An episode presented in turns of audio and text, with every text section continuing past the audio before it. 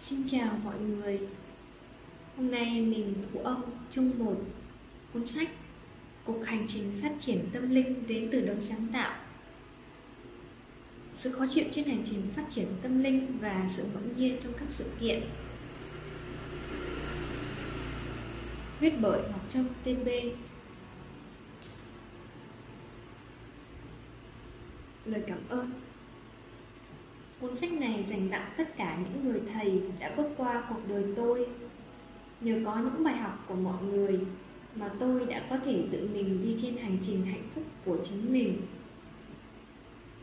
Lời tựa Chúng ta bước vào hành trình tâm linh nhờ những sự đổ vỡ và đau khổ. Thông qua cuốn sách này, tôi gửi tới mọi người hành trình của chính mình.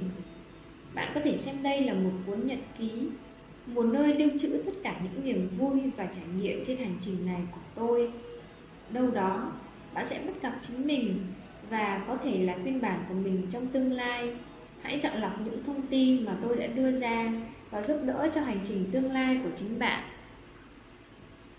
Chương 1 những bước chập chững đây là giai đoạn mộng mơ, nhiều cảm xúc hạnh phúc và nhiều sự lẫn lộn. Khoảng thời gian này rất nhiều sự kiện thuận lợi diễn ra hòng đưa bạn vào con đường phát triển tâm linh. Có thể là một cuốn sách vô tình được tặng, một bài giảng trên YouTube, một audio vô tình nghe trên xe buýt. Cho dù sự tình cờ đó là gì, bạn cũng cảm thấy nó đến một cách rất tự nhiên, nhẹ nhàng và trơn tru. Thời gian này, bạn cảm thấy vô cùng được thu hút bởi những dấu hiệu, con số và những địa điểm tâm linh nhất định có rất nhiều thứ chỉ dám viết cho mình mình đọc. Ngòi bút rất tắc nghẽn. Có lẽ cũng chỉ đủ để làm dịu một vài khó chịu trong lòng. Những trang giấy khi thực rất trung thực. Chúng không trách móc hay kỳ thị giống con người. Bạn viết lên điều thiện lành, Nó sẽ là điều thiện lành. Bạn tiếp nhận tất cả sự kỳ thị của thế giới này. Đôi lúc bạn cần một nơi để nghỉ ngơi. Một nơi giúp bạn làm rõ những bông lung trong mình. Đôi lúc, bạn cảm thấy cuộc sống vô cùng kỳ lạ. Có rất nhiều sự kết nối thần kỳ dẫn bạn đến với thực tại. Rõ ràng bạn không tính toán, Nhưng mọi sự tự nhiên thành.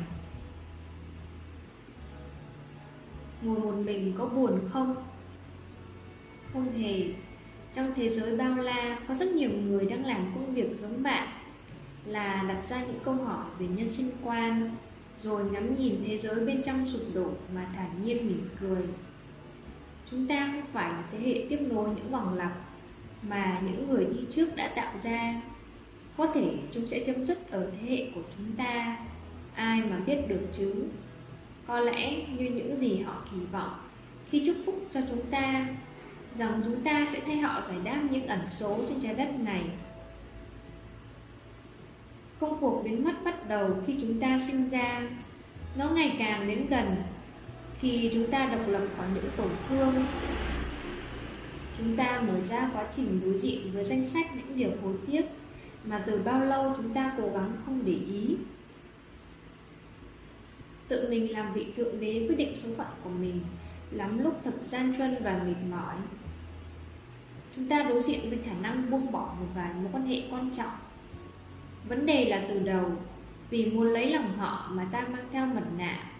Giờ vì muốn tự do, Ta không thiết tha gì hình hài đó nữa, Và thế là họ không thể ở bên ta nữa. Những cuộc khủng hoảng cứ cuốn lấy ta không dứt nỗi trong sâu thẳm. Ta không thiết tha với hành trình nhận ra chính mình. Có lúc, ta chỉ muốn giống với người bình thường Sống với những khuôn khổ và phép tắc sẽ là vô cùng an toàn và dễ dàng khi giống nhau, sẽ không còn xung đột, chia tách và buồn bã. Tất cả sẽ lại như trước. Đôi khi chỉ một cư xử không thật cũng làm ta chạnh lòng. Ta thắc mắc, sự chân thật không cần tiền thì có, mà sao người ta lại hạn chế cho nhau đến thế? Ta chỉ vậy mà buồn một ngày. Hết thảy nỗi buồn chỉ cần một ngày nhẹ nhàng ôm ấp bản thân rồi ta lại tiếp tục làm người phiêu lưu ở hiện thực này. Từ bao giờ, ước mơ và khát vọng lại là những mộng tưởng. Không chỉ thế hệ đi trước, mà dường như tất cả đều cho rằng chúng chỉ nên là những vì sao trên trời, thay vì luôn ở trong tim chúng ta. Vì rằng chúng gây ra nhiều nỗi đau và mất mát quá, rồi vì thế nên chúng được đem ra để giữ cược cho số đông và trở thành bí mật của số ít. Không biết tại sao nhưng cảm giác đau khổ ăn sâu trong từng ký ức, từng thói quen và cả thân thể. Nếu quan sát kỹ, bạn sẽ thấy chúng ta đang tạo ra đau khổ từng ngày từ những thói quen giới hạn của mình. Bạn có thể cố chấp nghĩ rằng khổ đau do một ai đó đè lên bạn. Nhưng thì thực, đó là điều mà bạn là người đã tạo ra.